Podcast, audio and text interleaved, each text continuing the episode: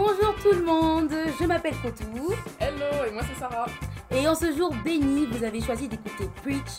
Preach, c'est un podcast politique et culturel dans lequel on va donner notre avis sur divers thèmes à chaque épisode, même si littéralement personne ne nous a demandé notre avis. Alors notre idée c'est d'aborder différents types de privilèges pour que chacun et chacune prennent conscience des siens et qu'on participe tous ensemble à favoriser une réelle égalité entre nous.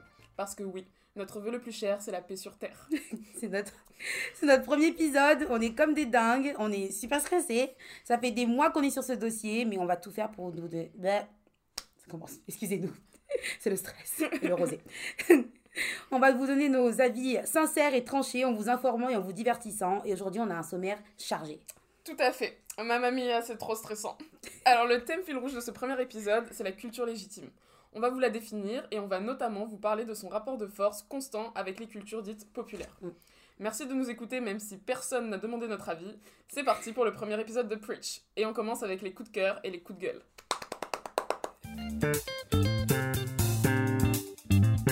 Dis-moi Kotou, qu'est-ce qui t'a saoulé cette semaine? Alors moi meuf, euh, c'est le comportement de Joe Biden pendant le pire débat présidentiel de tous les temps.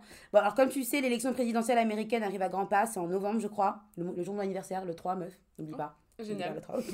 le, premier des trois débats présidentiels a eu lieu cette semaine et je pense que c'est Trump qui a gagné le débat, littéralement. C'est-à-dire que depuis que Trump a débarqué sur la scène politique, il a réussi à instaurer ce langage violent et grossier qui était banni du langage officiel par souci d'exemplarité et par décence, vu la fonction qu'il incarne. Mais comme tout le marketing de Trump repose sur l'antipolitiquement correct et le parler vrai, les standards d'un président relativement décent, déjà mis à mal par un mec qui s'appelle Bush, je sais pas si tu te rappelles de lui. Non, plus ah, trop. Hmm, moi aussi. voilà. ont explosé et après 4 ans d'omniprésence médiatique, on peut aujourd'hui voir l'influence de tout ça, tu vois. Tu peux aller sur la scène internationale, on peut prendre l'exemple de son pote à la compote euh, Bolsonaro au Brésil, qui a la même propension à l'insulte, au, au, mensonge et à, la et à la médiocrité. Et sur des leaders américains historiques comme Joe Biden, qui est quand même l'ex-vice-président et bras droit d'Obama, et c'est-à-dire le, voir rentrer dans le jeu de l'invective, de l'insulte, de l'énervement m'a fait flipper. C'est-à-dire en politique, comme tu sais, moi j'aime bien les gens qui sont bien sapés, qui parlent bien, qui ont l'air calmes. Donc voilà, je suis sûrement, je suis sûrement vieux jeu, mais je sais pas si c'est parce qu'après 4 ans de frustration, il a voulu, comme beaucoup, lui mettre un pain dans la gueule, donc il a pété un plomb, ou si c'était une stratégie consciente, ce qui, ce qui serait flippant. Mais j'ai trouvé son comportement aberrant. Tu vois, il n'y a pas eu de place pour de la politique, pour un programme, pour des propositions. C'est un spectacle triste voilà, j'ai aucun standard pour Trump, évidemment. Ça, normal. Mais le, le, le Joe, là, c'est la seule alternative à un suprémaciste blanc, narcissiste et incompétent. Et ce serait bien qu'il se reïsse à la hauteur des standards d'une personne euh, présidentiable. C'est même urgent. Donc voilà, j'en avais gros sur la patate pour le premier épisode. Voilà, voilà. Et toi, qu'est-ce qui t'a réchauffé le cœur, ma chère Sarah? Alors après cette tirade, Kotou, ce sera un petit peu plus soft pour moi. Même si je reste dans le thème. Alors, moi, ce qui m'a réchauffé le cœur, c'est Trump qui a chopé le Covid. Donc, évidemment, je ne vais pas souhaiter euh, sa mort, comme celle de personne d'ailleurs. Hein, On n'en est pas à ce stade-là. Mais après sa gestion scandaleuse de la crise sanitaire et son scepticisme général sur les conséquences du virus, c'est quand même un très bon retour de karma qu'il se prend en pleine face. Merci Sarah d'avoir ouvert ton cœur et je sais que tu souhaites le rétablissement rapide de notre cher et tendre Donald. Évidemment. ah, évidemment. Donc, euh, alors maintenant, on va passer à notre première rubrique culturelle. Ça fait un peu euh, France 2 là, mais on n'a pas trouvé de nom à cette rubrique. C'est peut-être temps, meuf. Ouais, il faut T'avais trouvé, un avais trouvé Pastille musicale la dernière fois, c'était pas mal, mais il faut, Parce qu'en plus, on va pas parler de musique. en plus, on est trop nuls. Mais Sarah va vous parler d'un film qu'elle a récemment revu. Donc euh, voilà, c'est parti. J'ai récemment revu le film Swagger d'Olivier Babinet. Hmm. Alors, je sais pas si tu l'as déjà vu, toi, Kotou Non, dommage, faut que je le vois. Il faut que tu le vois, ouais. C'est un documentaire qui était sorti en 2016 et à l'époque, il avait quand même rencontré un vrai succès. Mhm. Il, a, il a été sélectionné à l'Acide à Cannes, au César, à plein de festivals internationaux. Il est resté plein de semaines en salle à New York, enfin, mhm. truc super. Et Olivier Babinet, en fait, dans ce film, suit 11 enfants et ados issus de quartiers défavorisés à Aulnay et Sevran, en banlieue parisienne. Il les interroge quant à leurs ambitions, leurs aspirations, leur vision de la vie, euh, leur, leur, situation, etc. Mhm. Et alors j'ai adoré ce documentaire parce qu'il est hyper original dans sa forme et très intelligemment construit. On sort complètement euh, des points de vue misérabilistes qui sont généralement d'usage lorsqu'il s'agit de filmer les banlieues. comme toi-même tu sais, quoi, Mm. la, la grande majorité de tous les documentaires.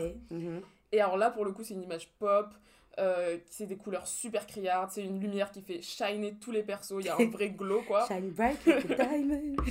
Et c'est un montage qui est cadencé, qui est dynamique, enfin c'est un truc de fou. Il y a des propositions de mise en scène avec genre du drama, de la théâtralité, des séquences qui vont même jusqu'à la comédie musicale. Enfin genre on adore. Mhm.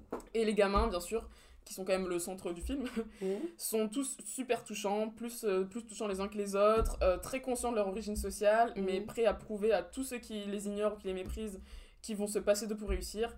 Des personnages vraiment fins, intelligents, mais aussi très très drôles. Et je pense bien sûr à la star du documentaire, Régis, qui est euh, ce styliste en devenir. Mhm. On a là une petite gamine qui rêve d'une carrière d'architecte et qui est déjà plus calée sur les questions d'urbanisme que n'importe quel doctorant. Euh, bref, Swagger, c'est de la sensibilité, c'est de l'humour, des rêves, et euh, c'est un vrai pied de nez à tous ceux et celles qui ne donneront jamais leur chance aux jeunes de banlieue. Donc si vous l'avez pas encore vu, je vous le recommande vivement, et il est disponible sur Netflix en ce moment. Super cool. Et vraiment, le Régis, en fait, ça me dit quelque chose. Euh, il a, c'est celui qui a été un peu la star du docu. Ouais, et d'ailleurs depuis, cool, en fait, il a été pris pour faire des défilés, euh, Ah ouais. j'ai envie de dire Chanel, mais je suis pas sûre. Enfin, il y a une grande marque qui, suite à ça, euh, l'a pris pour, pour défiler, ouais. Il a ses pairs, quoi. Ouais, ouais, ouais, il a commencé une école de mode, enfin, ça a été super... Super, énergie. ouais. Vraiment super cool. Tu me donnes envie de le revoir, meuf. Merci beaucoup. Donc voilà. Bien, écoutez, on reste un peu dans ce thème-là. On va rentrer. on arrive au plat de résistance.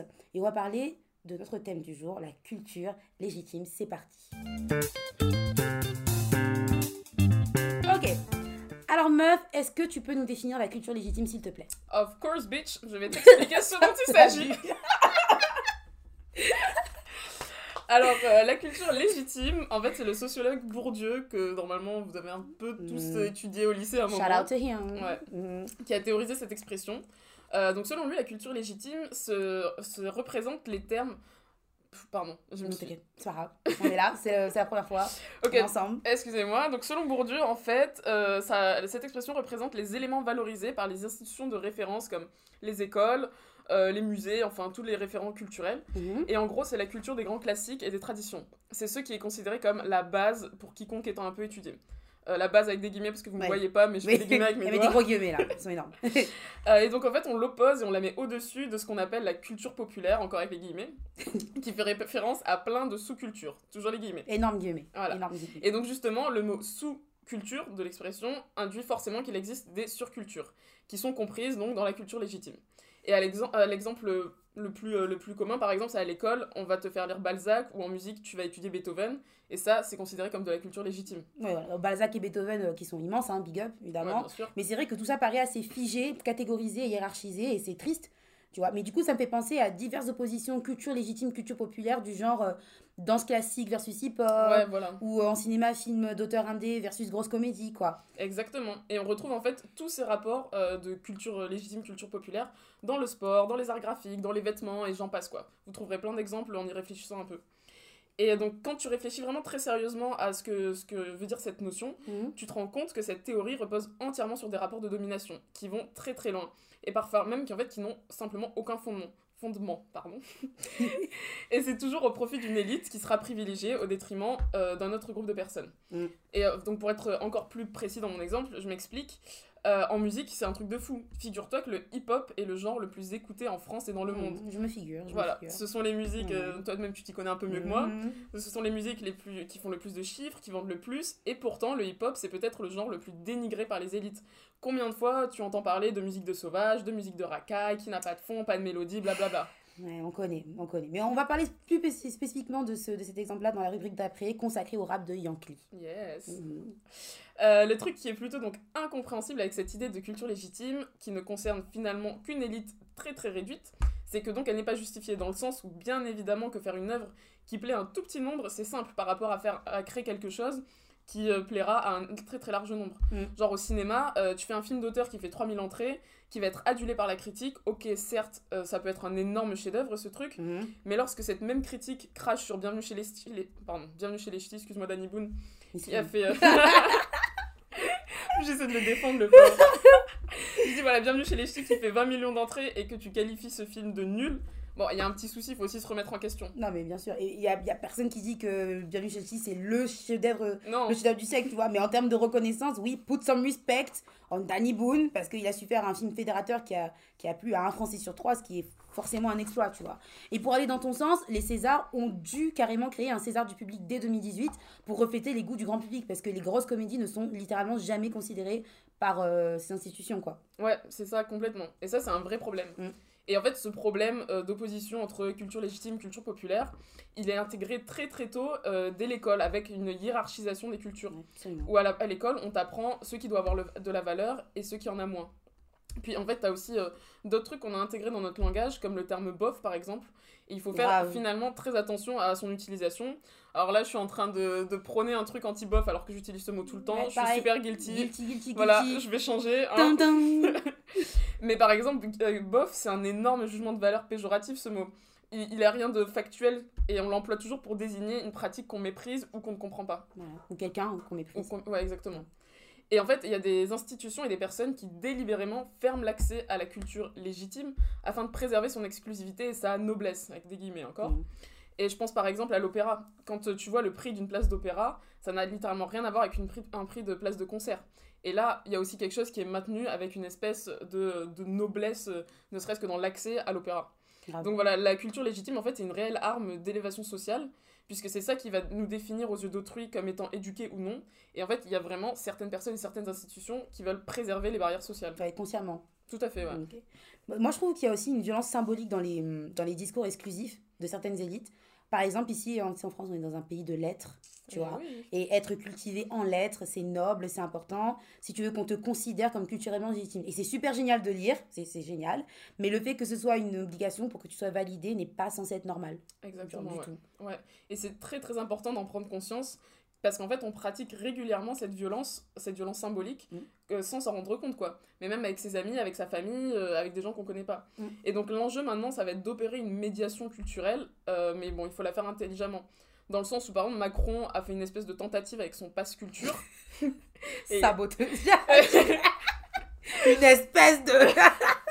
bon disons que le gars était un peu à côté de la plaque.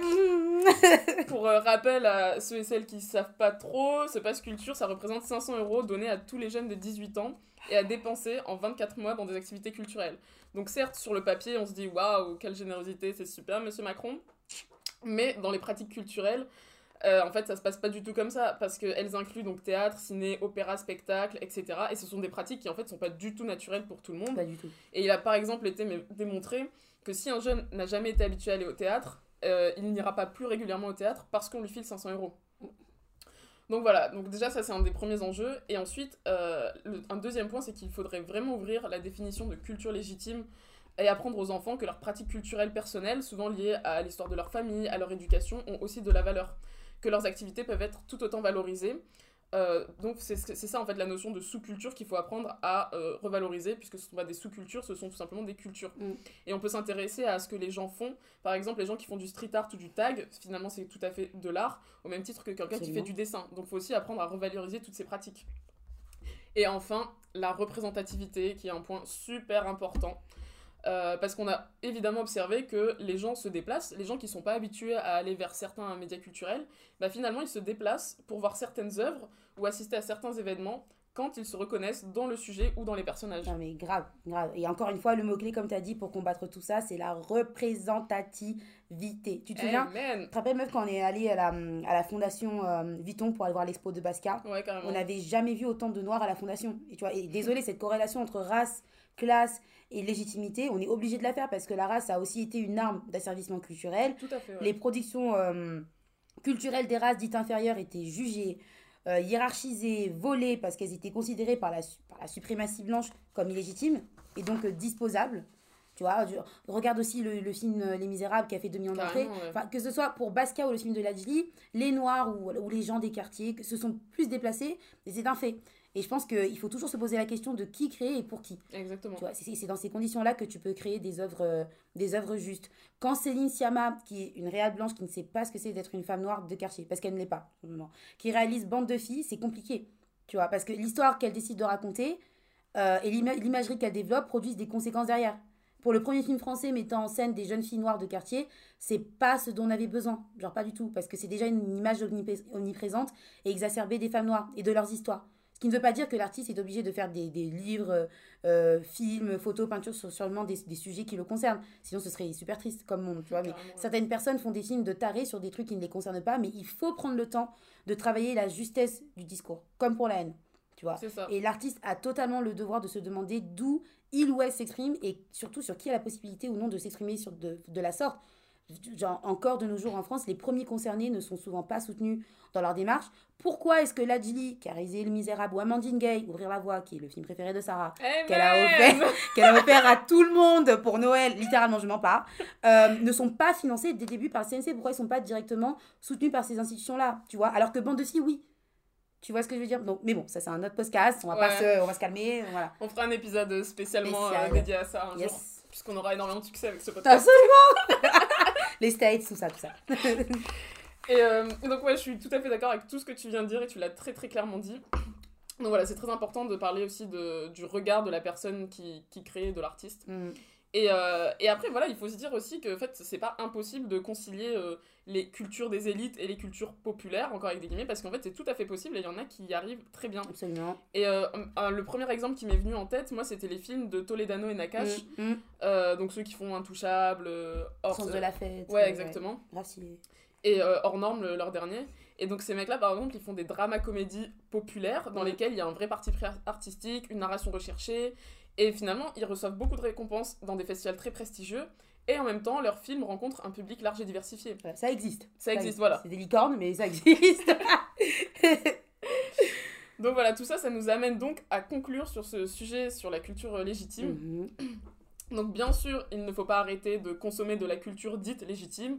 Au contraire, euh, faites-vous plaisir, lisez, allez au théâtre, à l'opéra, au cinéma, euh, je sais pas, faites votre vie quoi. Mais faites-le si vous en avez envie. Et euh, on se force pas simplement pour correspondre à des attentes élitistes, parce que là, il y aurait un problème en fait. Absolument. Donc voilà, et il faut arrêter, le deuxième point, euh, je le rappelle, mais qu'il faut vraiment arrêter de valoriser la culture dite légitime au détriment des autres cultures qui sont injustement... Injust... euh, Pardon. Injustes... Injuste, injustement. Injustement. Voilà, Unfairly. il était dur. Il était dur à sortir. Vous avez compris l'idée, quoi? Qui sont donc injustement qualifiés de sous-culture. Et Mm. donc, ouais, ça va demander un très gros travail de revalorisation de ces cultures, euh, mais peu importe la discipline. Et c'est un truc qu'on va devoir faire, mais voilà, au plus, dès le plus jeune âge, à l'école. Et il devient vraiment nécessaire d'abolir ce mépris des élites. Et en fait, ne pas avoir les mêmes codes culturels de l'autre ne signifie pas être supérieur ou inférieur à l'autre. Et voilà, encore une fois, euh, comme beau on-. C'est magnifique. C'est beau, hein Ouais. Larmes aux yeux. ouais. Larmichette. Dommage que j'ai bugué sur injustement parce que C'est pas grave, ça aurait été on t'excuse. hein. c'est dommage. Ça aurait été dans une belle tirade, une belle envolée, mais bon. Pas grave. L'intention y est. Exactement. Et donc enfin, évidemment, il faut donner aussi plus d'opportunités aux gens de créer. Donc pour avoir plus de repré- représentativité dans les publics, il faut plus de représentativité dans les productions et donc dans les artistes. Cette euh, conclusion était-elle efficace, Elle est, elle est magnifique, bitch. elle est magnifique. merci. Magnifique. Bravo. Alors, avant de passer au moment de la communion, que vous ne connaissez pas encore, mais que vous allez adorer, voilà, euh, nous allons parler pour notre pastille musicale, non pas d'un artiste ou d'une sortie, sortie récente, mais d'une expression qui fait polémique, le rap de Yankee. Aïe aïe aïe Alors moi, meuf, il y a quelques mois, je me rappelle euh, avoir lu un article de Combini. Tu connais ce, cette... euh, Combiné, non, j'ai jamais entendu parler. entendu parler ça, marche assez bien sur internet, euh, Ah, voilà. Euh, Combini, que je te conseille, s'émouvant de l'utilisation de l'expression rap de Yankee. Et c'est un article qui m'avait vraiment interpellée parce qu'il parlait enfin frontalement d'un tabou. Alors déjà, Sarah, est-ce que tu sais ce qu'est le rap de Yankee? Alors, euh, pas précisément, j'ai vaguement vu passer l'article de Combini, mais euh, j'ai cliqué sur un quiz euh, pour savoir quel type d'aliment j'étais. Insupportable. Ils font comme BuzzFeed, ils font ça aussi? Je savais pas, j'avais pas vu. Ouais, ouais, ouais. j'étais une raclette. C'est vrai que tu fais tout le temps des trucs comme ça, tu nous envoyais en cours et tout. Mais bon, pareil. Alors, on va... ça veut dire quoi, euh, courgette? C'est, euh, Ça veut dire quelque chose sur ta personnalité Non, raclette, raclette. Raclette, rien Ouais. à voir. Ouais, ouais. Mais je sais pas, apparemment c'était lié à ma personnalité. Bon. Ok. Mais vas-y, explique-moi ce que c'est le rap de Yankee. Alors, bon, on va pas trouver cette expression dans le dictionnaire, donc tout le monde essaye tant bien que mal de donner une définition, tu vois. Mais je pense pour faire court que c'est une manière euphémisée de dire rap de blanc, tu bah vois. ouais, ce serait trop choquant. Voilà, tu vois, on fait genre, tu connais à la française, tu vois. Donc euh, voilà, C'est- c'est-à-dire un rap fait par des rappeurs blancs et écouté principalement par un public de blancs, tu vois. Donc c'est une, défini- c'est une définition grossière, mais je pense que ça résume bien l'affaire. Et euh, dans cet article, qui avait fait pas mal de bruit, l'auteur disait considérer cette expression comme étant discriminatoire et condescendante vis-à-vis des... Oh, les. Condescendante vis-à-vis des rappeurs blancs. Voilà, voilà. Alors, ils pensent que c'est un fourre-tout, c'est c'est une expression fourre-tout, et que tout ça n'est qu'un faux débat. Ok, alors toi, concrètement, euh, tu as pensé quoi de cet article? Alors, pour... ouais. Alors, je vais être sérieuse. Pour être honnête, j'ai trouvé l'article à côté de la plaque, parce qu'il se concentre principalement sur le, sur le microcosme qu'est le milieu urbain, et vis-à-vis des rapports de pouvoir dans lequel la scène rap est imbriquée, une vision micro et non pas macro de la question ne peut, ne peut produire qu'une analyse à côté, tu vois. Alors oui, le fait de, pas, euh, de ne pas avoir euh, la, la street cred donne moins d'aura, et pas mal de, de rappeurs grossissent ce trait euh, pour fasciner, pour impressionner, pour vendre, tu vois. Mais factuellement, aujourd'hui, c'est établi comme un, sans jugement de valeur, c'est établi comme un code du rap, tu vois, comme la veste en cuir euh, et la moto dans le rock, tu vois, genre Eddie Ouais, Mitchell, ouais. tout ça, tu vois, tu vois ces bêtises-là. tu vois. Je me Donc, souviens, ouais. Donc, euh, les raisons pour lesquelles il demande l'arrêt de l'utilisation de l'expression rap de Yankee, soit mon humble, mon humble, mon humble avis à côté. Humilité. Humilité avant tout. Humilité avant les mecs, tout, hein. toujours. C'est mon humble avis à côté, tu vois. Mais après, je vous invite à aller lire l'article qui est toujours en ligne pour vous faire votre propre opinion. Mais honnêtement, si on parle de l'expression en elle-même, j'en pense honnêtement meuf, pas grand-chose, tu vois. Euh, C'est, ouais, ok, c'est une, c'est une, c'est une expression assez euphémisante et assez fourre-tout en effet, mais ce qui m'intéresse, pour le cas de la scène urbaine française qui cristallise énormément de tensions autour de la question de la légitimité d'une culture, c'est qui valide qui, tu vois, et quelle est la réalité vis-à-vis du, euh, sentiment discriminatoire qui anime certains rappeurs blancs, tu vois, surtout ceux ayant émer- émergé au milieu des années 2010, euh, tout ça, tout ça. D'ailleurs, est-ce que tu sais un peu de quel rappeur on parle quand, quand le sujet du rap de Yankee est abordé? Ouais, je vois, Ça, vite fait, ouais. j'aurais dit un peu. Bon, Sarah, elle est pas très rap, les gars. Je- son Mais- éducation est en train de, de se développer. Je suis très fière. J'ai la meilleure prof. Elle est euh, très J. Cole. Stop, stop. N'est-ce pas? Merci. Elle est très. Kanye West, très J. Cole. C'est très raffiné. C'est très. euh, elle va vers le haut. C'est très vois. culture légitime. Voilà, c'est ouf. On est nuls, meuf. On est trop nuls. Je, je, je, ferai écouter du Joule après. Mais bon, c'est pas grave. Ok. Donc, quand on parle de Yankee, meuf, on- de rap de Yankee, on parle surtout vraiment euh, des Vals, de, des. C'est pas mon jugement de valeur, c'est une liste non, exha- non exhaustive des, des gens qui sont considérés comme étant du faisant du rap de, de Yankee. hein, tu vois. Les Vald, les Big Flo et Oli, les Lompal, les Romeo Elvis, les Columbine, les Lorenzo, les Orelsan. Alors, dis-moi juste un que tu connais dans cette liste. Non, j'en connais finalement. Attends. Les Orelsan Je connais Orelsan, euh, Lorenzo, Ah ouais? Big Flo et Oli, L'Homme Pâle, Oh, Mais non Romeo Elvis. Non, mais ah, eh, franchement. C'est littéralement parce que tu, parce que tu lis Combini. Littéralement parce que Mais tu lis non, quand même, j'ai déjà écouté ça de ma vie. T'as cru que je vivais dans une grotte? Non, mais arrête, t'éc- t'écoutes les coucous, c'est nous, t'écoutes pas le rap. Les Euh, coucous, c'est nous. Non, mais- Oh là là, l'insulte. Elle veut parler de salut, c'est cool. Pardon, merci. Ah, j'ai. Il faut que tu, mais faut que fasses mon éducation en techno aussi, meuf. euh, Mais bien évidemment, je t'ai Ah envoyé oui. un fichier que je Meuf, pense que tu n'as jamais mon ouvert. Dieu, meuf, j'ai honte. j'ai honte. Voilà, moi aussi j'essaie de l'éduquer, mais ça va que dans un sens. hein. légitime, culture légitime. Mhm. Pardon, désolée. Ah là là. Bon, le rap de Yankee, excusez-nous. Comme tu sais, euh, le rap a depuis ses débuts été pris entre des considérations racistes, classistes, euh, politiquement opportunistes, tout ça, tout ça, tu connais, tu vois. Et c'est-à-dire que quand c'était une musique faite seulement par et pour les gens des banlieues, c'était pour beaucoup une musique d'analphabètes qui menait à l'ensauvage- à l'ensauvagement. Big up à Darmanin, big up à lui. Anti-flic, misogyne et j'en passe, tu vois. Et pour certains, c'est toujours le cas. C'était donc une musique considérée par le grand public comme nihiliste, dangereuse et euh, consumériste, qui a mis des décennies à être relativement respectée sans être violemment dénigrée. Et en même temps, c'était une musique qui a été utilisée par les politiques parce qu'elle était en contact direct avec les banlieues, tu vois. Mais les rappeurs ont su, ont su naviguer pendant des années euh, entre tout ça. Par contre, ce qu'il y a de nouveau depuis les années 2010, c'est cette génération de rappeurs ne venant pas de banlieue, ne reprenant pas forcément les codes sociaux, politiques et culturels du rap, ayant accès à une grosse plateforme mainstream, mainstream et étant blanc. D'accord Ouais. leur musique se croise avec la chanson à texte, avec la variété, elle est très hybride. Ils ont un accès que peu de rappeurs ont euh, à des grosses plateformes de radio comme Énergie ou euh, à une reconnaissance critique qu'on peut par exemple illustrer par les victoires de la musique. Mais est-ce que tu veux savoir, meuf, quel est le souci dans toute cette bouillabaisse? Oui, je veux savoir. Coty. Bouillabaisse Bouillabaisse. 2020, bouillabaisse. Un plat typique du sud. Yes Alors, ben, ce succès, il est souvent en conflit avec, euh, avec les goûts des consommateurs historiques, tu vois. Il y a, y a une confrontation assez intéressante entre deux légitimités, là. C'est-à-dire celle du monde en dehors et dans le monde du rap. T'as d'un côté les rappeurs, genre euh, cités, ayant la street cred, avec des paroles crues, euh, et un son résolument hip-hop, qui sont au passage, pour la plupart non arabes, hein, euh, qui n'ont pour beaucoup pas accès à cette plateforme grand public, considérée comme prestigieuse, alors qu'ils ont un succès commercial phénoménal et beaucoup d'influence sur le genre, tu vois. Et de l'autre côté, les rappeurs en dehors de ces codes établis du rap, qui ont accès à cette plateforme, à cette plateforme sans être forcément validés par les tenants du genre. Tu vois, la validation comme le signale le titre de la série à succès validé, que Sarah a fortement apprécié. Ah, ça a sauvé mon confinement, ça. Oui, tout à fait, surtout pour son interprète principal, je tiens à le dire. Et pourtant, Atik, Euh, si tu quoi ça Tu vois, tu vois le, le rite de passage de la validation, c'est un, passage primordial pour un rappeur. Tu vois ce que je veux te dire Ouais. Et euh, j'ai envie de prendre la date de 99, 1999. Prends la date. On va prendre, on la prend, on la saisit. on prend la date 99 et euh, 99 meuf, c'est la date à laquelle la, la- la- la première cérémonie des victoires inclut la catégorie rap ou groove. Qui sont deux choses tout à fait différentes. Oui, mais pour eux c'est la même, les victoires. Shout out to them encore, tu vois. rap ou groove, tu vois ce que je veux te dire. Et meuf, est-ce que tu veux savoir qui a gagné C'est pour cette première année Non, aucune la idée. victoire du de rap ou groove. Dans la vallée oh, de... Moi, je te jure, c'est vrai. Is that a joke? Un bitch. Non, du rap celtique. Du rap celtique. Sarah, je tiens juste à dire que C'est- cette même année... Meuf, je rigole pas du tout. une blague. Non, non, je rigole pas du tout, meuf. Cette même année, il y avait MC Solar, qui était nommé. Il y avait NTM. Tu sais à quel point... Un, un petit groupe un petit quelconque, groupe de euh, province, des ouais, MJC, ouais, ouais. donc voilà. Et Arsenic, d'accord? Ce sont... Qui sont des, des légendes, genre, littéralement. Tu vois ce que je veux te dire Mais bon, bref. Moi, j'en ai entendu parler, donc Même quoi, Sarah a entendu parler, tu vois. Donc bon. Euh, où est le groupe Mano aujourd'hui, Sarah? Euh, enterré quelque Sûrement, part. sûrement, en terre celte. Je sais pas. Enfin bon, bref. Quelle est son influence? Quelle était même son influence en 99 quand ils ont gagné cette victoire? On ne sait pas. Qui a validé le groupe Mano à part Nobody, bitch. Nobody. Enfin bon, bref. Les victoires, les victoires ont décidé de les valider. D'accord?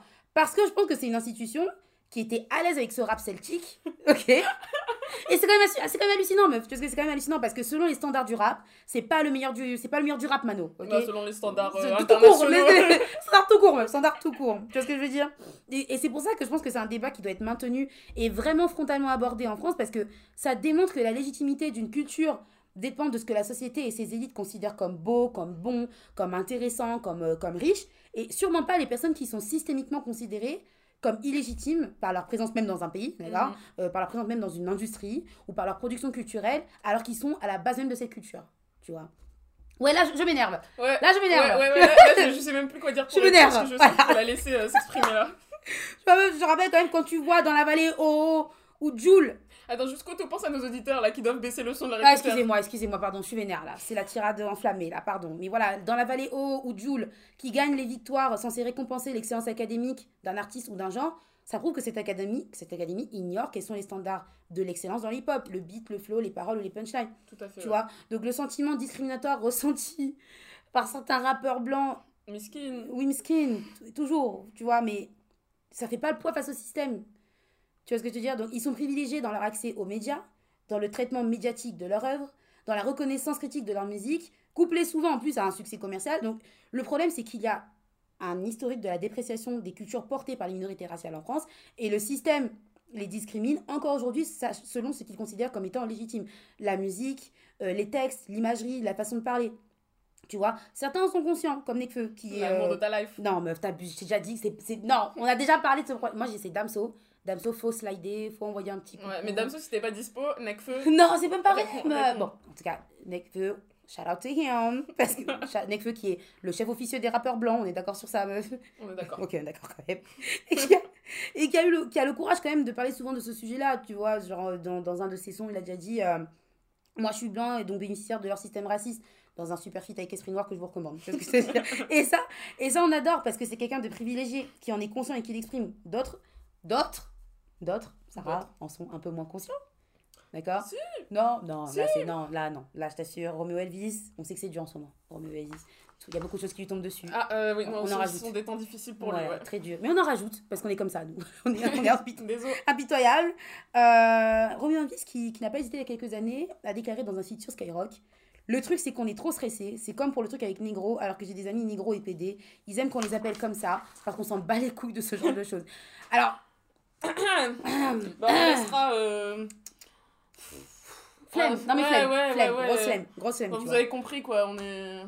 On est blasé, on est blasé. Blasé, blasé meuf. Donc faire fi de ce privilège juste, par con, juste parce qu'on veut s'arroger le droit de dire ce qu'on veut, c'est dommage, tu vois. Et, et pour finir, sache que dans l'article, l'auteur affirmait, l'article de Combini, hein, on avait oublié d'où ça partait cette histoire-là. Euh, L'auteur, il affirmait que ce débat n'existait pas aux États-Unis, ce qui est faux, archi faux, de chez archi faux. La question du privilège des artistes blancs dans des genres dépréciés quand ils sont portés par des minorités raciales existe depuis l'émergence du rock, de la country, et il est extrêmement vif aujourd'hui avec le rap. Tu vois, qui est le genre le plus Le plus populaire, vendu. le plus vendu en ce moment. forcément, tu vois ce que je veux euh, te dire c'est- ouais, le débat est là. donc, euh, donc voilà, un débat sur l'expression rap de Yankee, c'est pas super intéressant, mais sur le fond, ça peut vachement l'être. Ouais. Est-ce que tu sais d'où vient juste le mot Yankee?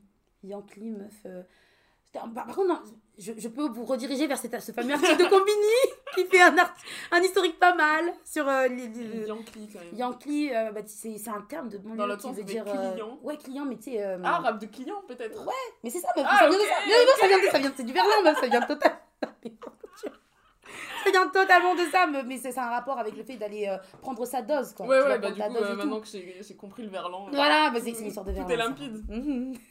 Crystal clear. Donc voilà, voilà, c'était le, rap de Yankee. C'était la, la revue sur le rap de Yankee. Eh ben, merci beaucoup euh, pour cette tirade énervée, Kotou. Je vous ai fatigué J'espère aujourd'hui, que euh, vos tympans se portent bien, que vous culpabiliserez la prochaine fois que vous écouterez L'Homme Pâle. Tout à fait. Shout out to him, shout out to him quand même. Et donc voilà, euh, donc on a terminé avec cette petite pastille. Et comme euh, il nous a quitté récemment, on vous conseille le titre Tutti Frutti de Little Richard. Avec un super euh, accent. Non, non. Voilà, qui est un des standards du rock, donc qui a rien à voir avec le rap. Mais, non, euh, mais. ça fait euh, toujours plaisir. c'est toujours plaisir, on est là. Bon, bah c'est pas tout, mais la famille, on arrive déjà à la fin de l'émission. Oh. J'espère que vous êtes toujours avec nous parce qu'on arrive à l'apothéose, à la séquence traditionnelle de Preach, la communion. Alors, notre idée, c'est que hum, on se lâche enfin et qu'on exprime à voix haute nos, nos vœux les plus chers, les plus importants pour les jeter dans l'univers et les rendre possibles. Amen! Amen, amen. C'est preach time. En, en fait, alors en fait les gars, attendez, Lance-nous un... Lance-nous une vocalise, la Cotou. Mais normalement au fond il y aura la musique, non? C'est Ouais, ouais, ça qu'on avait. Ouais les gars, on est, on est vraiment novices, hein, on est vraiment euh, des escrocs, total, des escrocs total. Bon, moi mon premier vœu, mon premier vœu, sachant que j'ai déjà fait mention de, cet homme, ce grand homme, ce grand homme Sarah, qui a sorti un album. Elle a déjà fait mention de lui. Je sais, je sais que t'as écouté son album. On repeat, n'est-ce pas? J'ai écouté, ouais. Bien sûr. Que Damso n'hésite pas à slider dans mes DM parce qu'on se sait, on se sait. Et moi, Kotou, tu sais toi-même, tu as déjà vu ma fenêtre Oui. Donc mon vœu le plus cher au monde, c'est que ma proprio vienne, après deux ans, enfin réparer ma fenêtre. Because it's freaking cold now, bitch! For real. On a vraiment l'abus de ouf, mais l'abus de fou, malade. En tout cas, moi je souhaite ne plus faire de rétention d'eau. C'est pas glamour, c'est, mais mes chevilles, c'est un vrai problème. With the Lord, the help of our Lord and Savior. Genre vraiment, j'en peux plus, mec. Je souffre pas. Et alors moi, euh, pour finir, j'ai un dernier vœu, Mm. c'est que l'automne n'hésite pas à s'imposer face à l'hiver. Parce que là, c'est violent, C'est dur, Il a pas respecté les le- larmes sortent de mes yeux. So non, please, vraiment, c'est Lord! abusé. Vraiment, il n'y a pas eu de transition, quoi. C'est vraiment, Mais même pas, j'ai même pas pu sortir mes vestes Il n'y a, même pas eu- ouais, y a- y a même pas eu la veste et le La manteau veste- direct ouais, en fait. la veste d'automne là, qu'on allait chercher dans les fripes. Amen. Hmm, Amen, Sarah. Et j'espère qu'on t'entend. Les ongles, Lord. toujours. Wow, c'était un preach. Un preach time survolté. C'était le premier, c'était deep. So deep. Et on sait, so deep. Et on sait que ça va changer le monde. Voilà. Indeed. Bon, et cette fois, on vous laisse vraiment tranquille. C'est la fin de notre premier podcast. On espère que ça vous a plu. On espère que vous nous rejoindrez à nouveau la prochaine fois. Et n'hésitez pas à prendre soin de vous, Et des bien autres. sûr, et bien sûr, donnez-vous, donnez-nous. Tu vois, vous voyez, c'est ça là, c'est ça le problème. C'est la fin. C'est la fin, on bug. C'est notre slogan en plus, je l'ai flingué. T'as grave. Je l'ai grave flingué. je suis Elle a flingué Je la suis fin. désolée les gars, je voulais dire en gros, n'hésitez pas à donner votre avis même si personne ne vous l'a demandé. Merci, bisous, ciao ciao. Tchuss.